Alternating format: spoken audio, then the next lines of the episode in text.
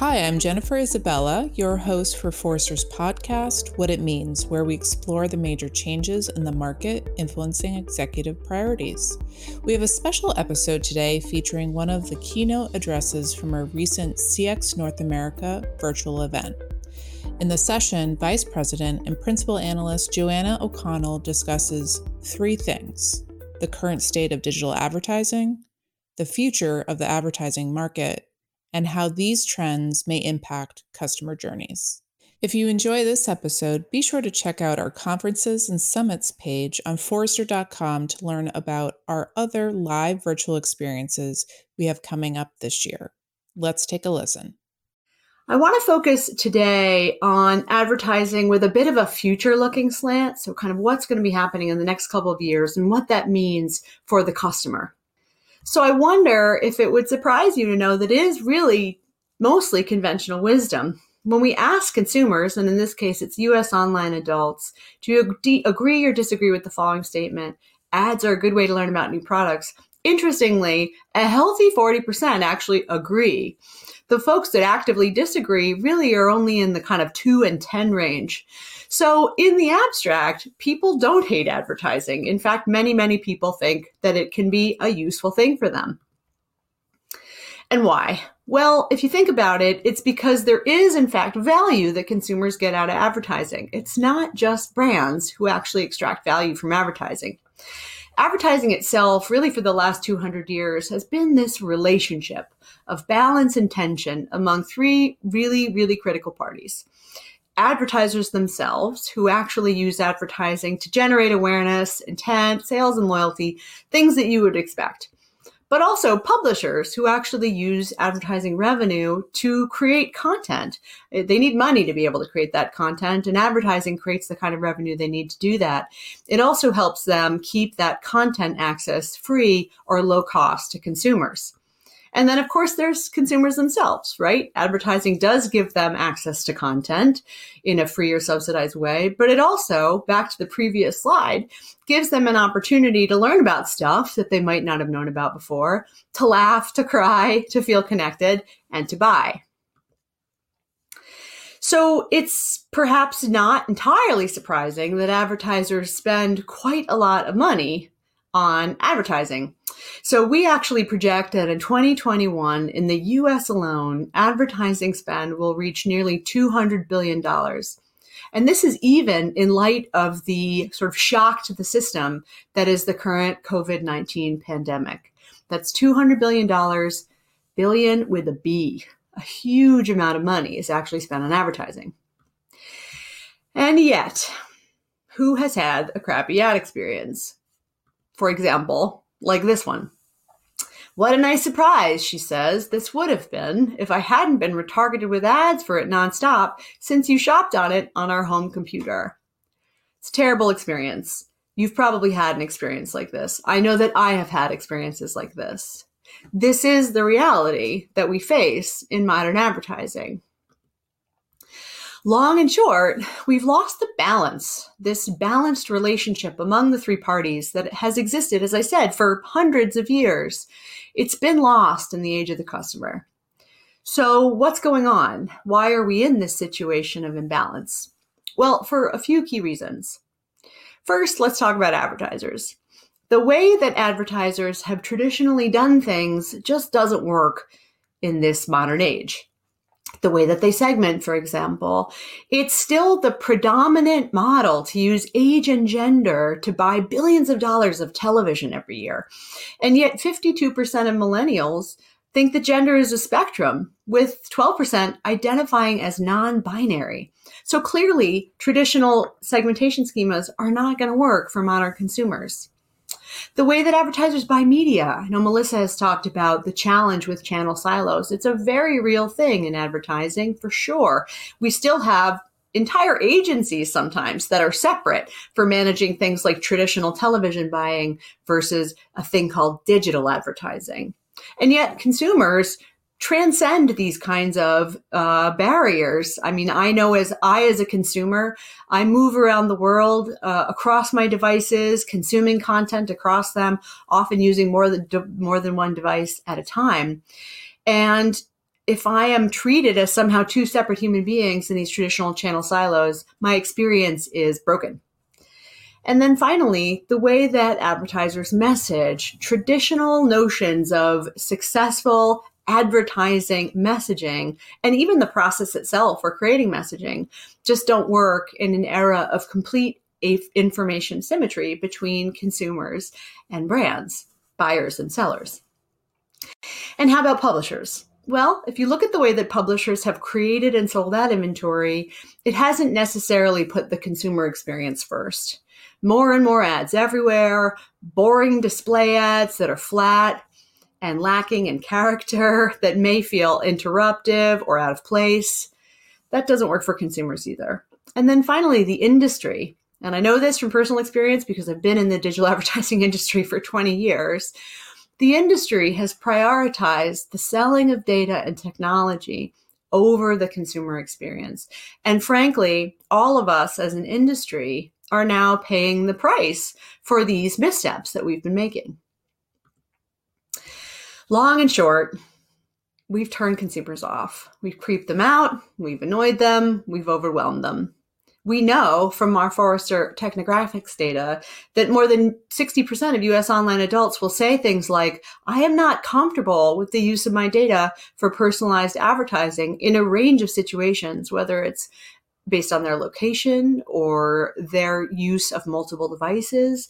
They're just not okay with it. And they show us they're not okay with it too, doing things like clearing their browsing history, employing ad blockers, clearing their cookies and the like. They're looking for ways to get away from stuff that feels annoying or intrusive or like an overstep. So, what is the result of this imbalance that we have created, really, as an industry, as I said? Well, what we're seeing now is that there are these major forces that are at play that are absolutely going to reshape the face of advertising over the next couple of years. So let's spend a little bit of time talking about what I mean when I say major forces and dig into them just a little bit. So the first one is privacy regulations. The reality of modern advertising, especially in the last 10 years, is we have swung really dramatically toward an orientation around audience, around using data to uh, identify audiences, to target them, and to personalize messaging to them audience driven advertising is very common in digital advertising. And yet, privacy regulations are going to have a major impact on the availability of data. So, regulations like GDPR in Europe, the General Data Protection Regulation, or CCPA, the Privacy Act in California, with many more states likely to follow, are going to have a major impact on the availability, really the ubiquity of consumer data. And yet, marketers continue to assume that what they've got today, they're going to have tomorrow. And that's just not necessarily true. Number two, the death of the third party cookie. So, the third party cookie is, in fact, a very unglamorous little piece of code, but it underlies really the entire digital advertising ecosystem, or much of it. The third party cookie is a mechanism by which the industry can interact and communicate. And yet, it is failing. It seems as though that happened overnight, but frankly, it didn't. So if you look at browsers like Safari, for example, from Apple, they've been blocking third party cookies by default for a while now, taking what they believe is a very strong privacy first stance. But really, it was when Google announced in January of 2020 that it would be deprecating the third party cookie in a couple of years that the final nail was hit into the coffin of the third party cookie. And this has major implications for everything from data collection to ad targeting to ad personalization to measurement in the digital world. Really massive, massive, massive. I cannot overstate uh, what a big deal this is for a lot of digital advertising. And then finally, the walled gardens. Let's talk about the walled gardens. So, when we say walled garden, what do we mean? Well, we're talking about companies like Facebook, Google, Amazon, more recently, that have a very restrictive set of policies when it comes to their data. and frankly, when it comes to data that enters their walls. So advertisers, for example, will find that they can put data into those environments, but what they can get out of those environments is by no means the same level of granularity than what went in. And that creates challenges for advertisers on a range of fronts. But in this world that we're talking about, this world of much less data availability, of a much less cookie dependent future, what these guys have, these walled gardens, becomes even more appealing, frankly, by necessity. So if you're a walled garden, what have you got that's so appealing? Well, you have a scaled consumer base, which basically means you've got people. It also means that you've got people that are sitting atop what essentially is a deterministic data set that makes it accurate and efficacious in terms of a first party data set. You've got content where you can put ads. You know a ton about these people, which is to say, you have audience data that you can monetize, and you have means of distribution of advertising, which means you can sell it. So you've got really all the stuff that advertisers are going to need which of course makes this kind of advertising in these kinds of environments more appealing probably than it's ever been. Maybe appealing is the wrong word, maybe more necessary than it's ever been. So we're anticipating that other kinds of companies that have those kinds of assets are going to take similar stances. Imagine a company like Verizon, a huge telco, or Walmart Media Group, retailers that are becoming media companies or companies like Roku that aggregate all kinds of uh, user data and content as a result of having the Roku system. And Roku actually just bought a, a media buying platform. So you can see how this would be a really appealing way for them to to move forward in this new privacy privacy oriented and more restrictive world. All right. So, we're in this place where we've turned consumers away from us by creeping them out, by annoying them, by overdoing it. We've got this major set of forces at play.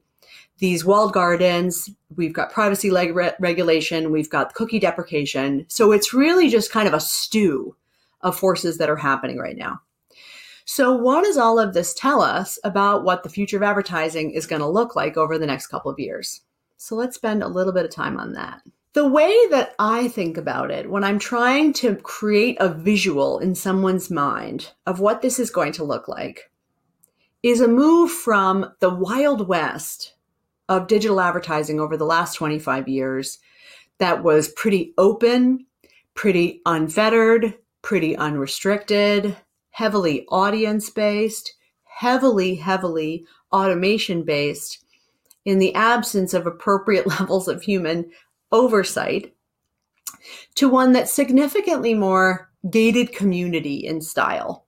So, from Wild West to gated community, where the world is more closed, more curated, and more controlled. So, what does that really mean in practical terms? Well, three kind of primary things I want to talk about. Number one, we are imagining a future where advertisers recognize the massive value that exists in their own first party data. That is the data that they've collected directly on prospects and customers who've interacted with them in a range of ways. That first party data becomes gold. And as a result of that, we expect that they will spend countless hours and lots of energy trying to shore up their first party data. They're going to try to enrich it. They're going to try and grow it. They're going to try and protect it because it becomes something that they can use in a world where these other kinds of data, especially things like cookie based third party data, simply are not available to the degree that they used to be. So that's one. Two, they're going to go looking for other sources of good, valuable, uh, uh, clean data with clear provenance we talked a little bit about the walled gardens. It's not just the walled gardens. Publishers themselves, who have direct relationships with consumers, are also a great source of data. So we imagine a world where brands and publishers get closer, where they start creating relationships that are not just about content access in terms of advertising environments, but in terms of data. And you can think of that as a second party data relationship That is, the first party, the advertiser, engaging with a second party, the publisher, to get access to that data. Now, of course, through the lens of privacy compliance, super, super important. And all of that means, as I said, the third party ecosystem of audiences becomes significantly less important. And again, really importantly here, we're talking about things that are cookie based. And there is a lot of that that is still being relied on. Second, we imagine as the cookie fades, and we're already starting to see this happen, there's going to be an industry wide scramble to find a solution that can replace it. And where we're seeing the most energy is around the notion of identity. Now, we could probably spend hours just on the concept of identity alone, but I'm going to save that for another day and just say imagine a world where we are orienting ourselves around getting closer to the individual in a way that is privacy compliant and based on consumer transparency and choice. Now, that is super, super important because if we end up using identity in ways that do not respect that, we're going to run into some trouble. And I'll talk about that more in a second. But we imagine that the whole industry is going to be making moves to look for identity based solutions that can basically become the new backbone, the new infrastructure, the new communication mechanism for folks in the audience targeting and ad tech and martech world to be able to communicate and transact. But this is going to require a huge amount of conversation, as I said, around things like consumer privacy, transparency, and choice. And finally, we anticipate that advertisers who will be turning to these big companies that have consumers, that have content, that have data, they're going to turn to these companies and find themselves in a situation of having many, many fiefdoms with which to contend. Now, what we expect is there will become a moment when it simply becomes too much, and they will say, enough is enough. As a result, we anticipate there will be a rise of cross walled garden style solutions for data management. Okay, back to the point I was making about consumers and all of this. This is where it gets really, really, really important. If we simply take a find replace attitude toward this future, we're doomed. And what do I mean by that? Well, a find replace attitude that says, okay, let's just take the cookie and replace it with identity infrastructure. Let's just take anonymous, you know, shoddily collected, murky cookie based third party data and replace it with publisher data without bringing the requisite amount of thought and care and orientation around the consumer, choice, transparency, and experience, we're doomed because what ultimately will happen is what got us to this place where we are today. Really, a game of one upsmanship between industry and the browsers and regulators. And that is a losing game. That is not a path forward that is sustainable.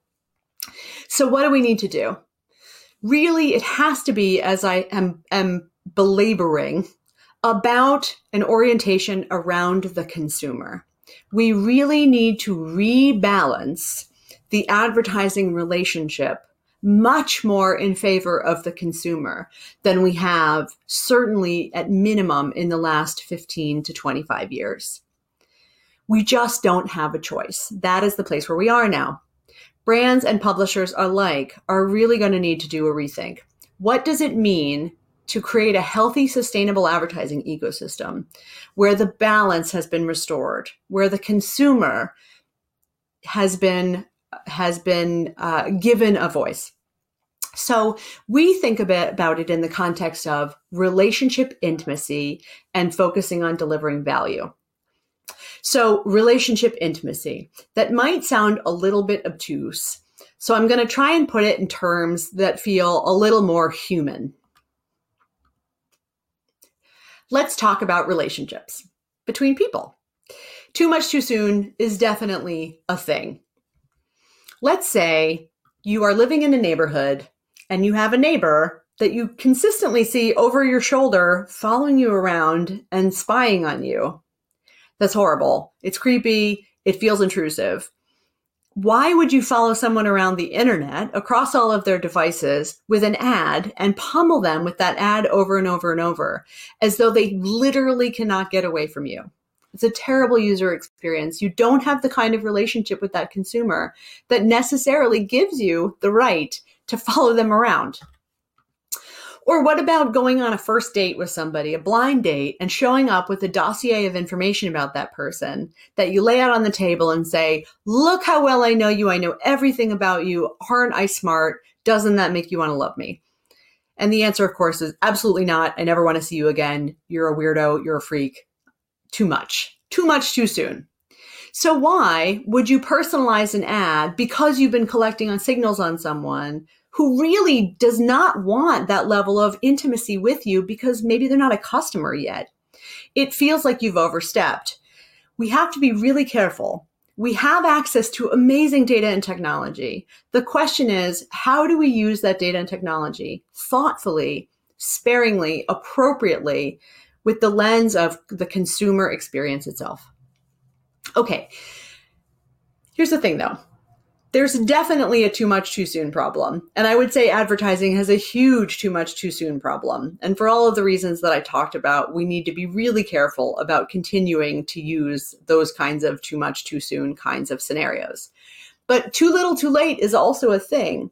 Back to a relationship between people, you wouldn't expect your brother, your neighbor, your friend, your close neighbor, your friend to treat you like a stranger if they saw you, right? You would expect them to be relevant to you and your history together and the situation in which you find yourself. That's how relationships work. And yet, advertisers make this mistake all the time. So I'm just going to give you a couple of personal examples from my life. I am a Subaru devotee. I'm on my nth Subaru. I have the Subaru Ascent this time. I love it. It's awesome. I just got it uh, uh, serviced in Gainesville, Florida, which uh, is where I was at the time that I had the servicing very recently. Fine, fair enough, great experience. Got the email, come in for your servicing, all well and good. And then I got an ad after the servicing that said, hey, it's time for you to schedule service at Subaru of Gainesville.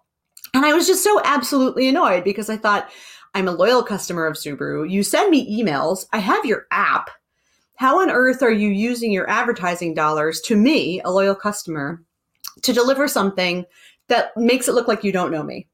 Or that you don't care to take the time with your advertising to show that I've already done that thing and maybe provide me with something that would be more useful in this advertising experience. Here's another one. So, SimpliSafe is a home security company these guys are new to me. I bought a house. I needed to install a new security system. I went ahead. SimpliSafe had good reviews. I bought the whole system. They knew I bought the system. I got the emails. I had the app, you know, all the bells and whistles. And yet I'm getting ads to buy SimpliSafe. It's exactly like the Subaru scenario. It does not instill confidence in me that this is a company who really knows me and respects me well enough to serve me ads that are relevant to me as an existing customer. It's just not a good experience. It's not good for the brand and it's a waste of dollars. So you can think of this as not just a sort of neutral ad experience, but rather a bad ad experience all around. It benefits no one. So, what I really want us to do is think about the fact that advertising is customer experience. If you really think about it from a philosophical standpoint, delivering good experiences should not be relegated to existing customer relationships only. Delivering good experiences should be about every time you have a chance to interact with a consumer, thinking, what is the right appropriate, and valuable thing to do in this moment for this consumer. So let's talk about that just a little bit now. Number one, invest in consumer understanding. You will need to shore up your first party data efforts. You will likely also need to shore up your second party data efforts as a result of the forces that I'm talking about. But if you're going to shore up your first party data efforts, do it in a way that actually provides value to consumers. Things like quizzes that are entertaining or valuable, but also allow you to collect data in an ethical way uh, are a great way to think about this. So I'm a customer of SmartPak. It's a company that provides supplements and other products and services for horse people like me. Sorry, the supplements are for the horse, not for me. And I've been a customer forever. And I get emails like this one from SmartPak that say, hey, we want you to get the emails you want and skip the ones you don't. Update your email preferences. Now imagine if they use that kind of thinking in their advertising to me which by the way, I don't think that they do because I do get ads for SmartPak that say shop now as though they've never met me before. It's super, super annoying. Number two, rethink your partner ecosystem. What you really want to do is think about the relationship between you and the consumer and all of the steps that exist in between. And look for those partners that get you closest to your consumers ethically. And if you can't, get a good answer from a publisher or an agency or an ad tech or martech provider on how and why they can help facilitate a relationship between you and a consumer in an ethical way, you need to walk away. Because there absolutely are partners that are prioritizing ethical data collection, prioritizing the consumer experience, prioritizing the relationship that are just going to be better choices in this future world that we're talking about but appreciate that creating this bespoke ecosystem does not happen overnight. You're probably going to need help. So make sure that you're thinking about that, whether it's service providers like agencies or technology companies that you're working with to, to think through what that par- partner ecosystem can look like and how it can be built. Get creative. Reorient your ad creative approach around value delivery to consumers. And I'll give you some examples of that in a second. But I'm going to do it in the context of experimenting as well with consumer ad friendly ad formats and environments that traditional uh, advertising uh, paradigms um, just just couldn't have conceived of. So what what about moving from a world of constant interruptions to one where we were more contextually relevant and non-interruptive? Wouldn't that be nice? I'm sure we've all had the experience in OTT of seeing ads, you know, one in seven ads for for an ad pod. It's just incredibly annoying, and you're just thinking, I have to sit through seven ads. So let's use a different way of thinking about this. So Hulu actually had the insight that people pause content on Hulu millions of times a day. And they use that insight to create a brand new unit. It's really simple. It shows up when a consumer pauses and it's contextually relevant. So in this case, Charmin says, need a break, enjoy the go. It's great. It's a great experience for the consumer. It's great branding for Charmin and it's not very complicated to do. Or this one from Watson that takes you from flat push messaging to something that's much more conversational and self directed. It's essentially like a choose your own adventure style right inside of the ad. So based on how the consumer interacts with the ad in a very sort of human and conversational way, what happens next in the ad is driven by what they just did. And so it ends up being a bit of a journey of self discovery that is driven by the consumer, but all within the parameters of, of the brand and the brand's guidelines and objectives. Or this one, which maybe will seem a little bit radical, which is moving from a I'm going to tell you what you want model to you tell me what you want model. This is an app called Dabble that actually puts consumers in charge. It allows the consumer to choose which ads it wants to, she or she wants to interact with in exchange for things like points. I mean, the points are going to happen. So really what it is, is a little bit of a, of a, um, gladiator style who's going to win the battle for the consumer's attention here. And i kind of love this because it makes me feel like everybody's got to really up their game. And finally refocus your measurement ethos from did it work to deliver to, to did it deliver value.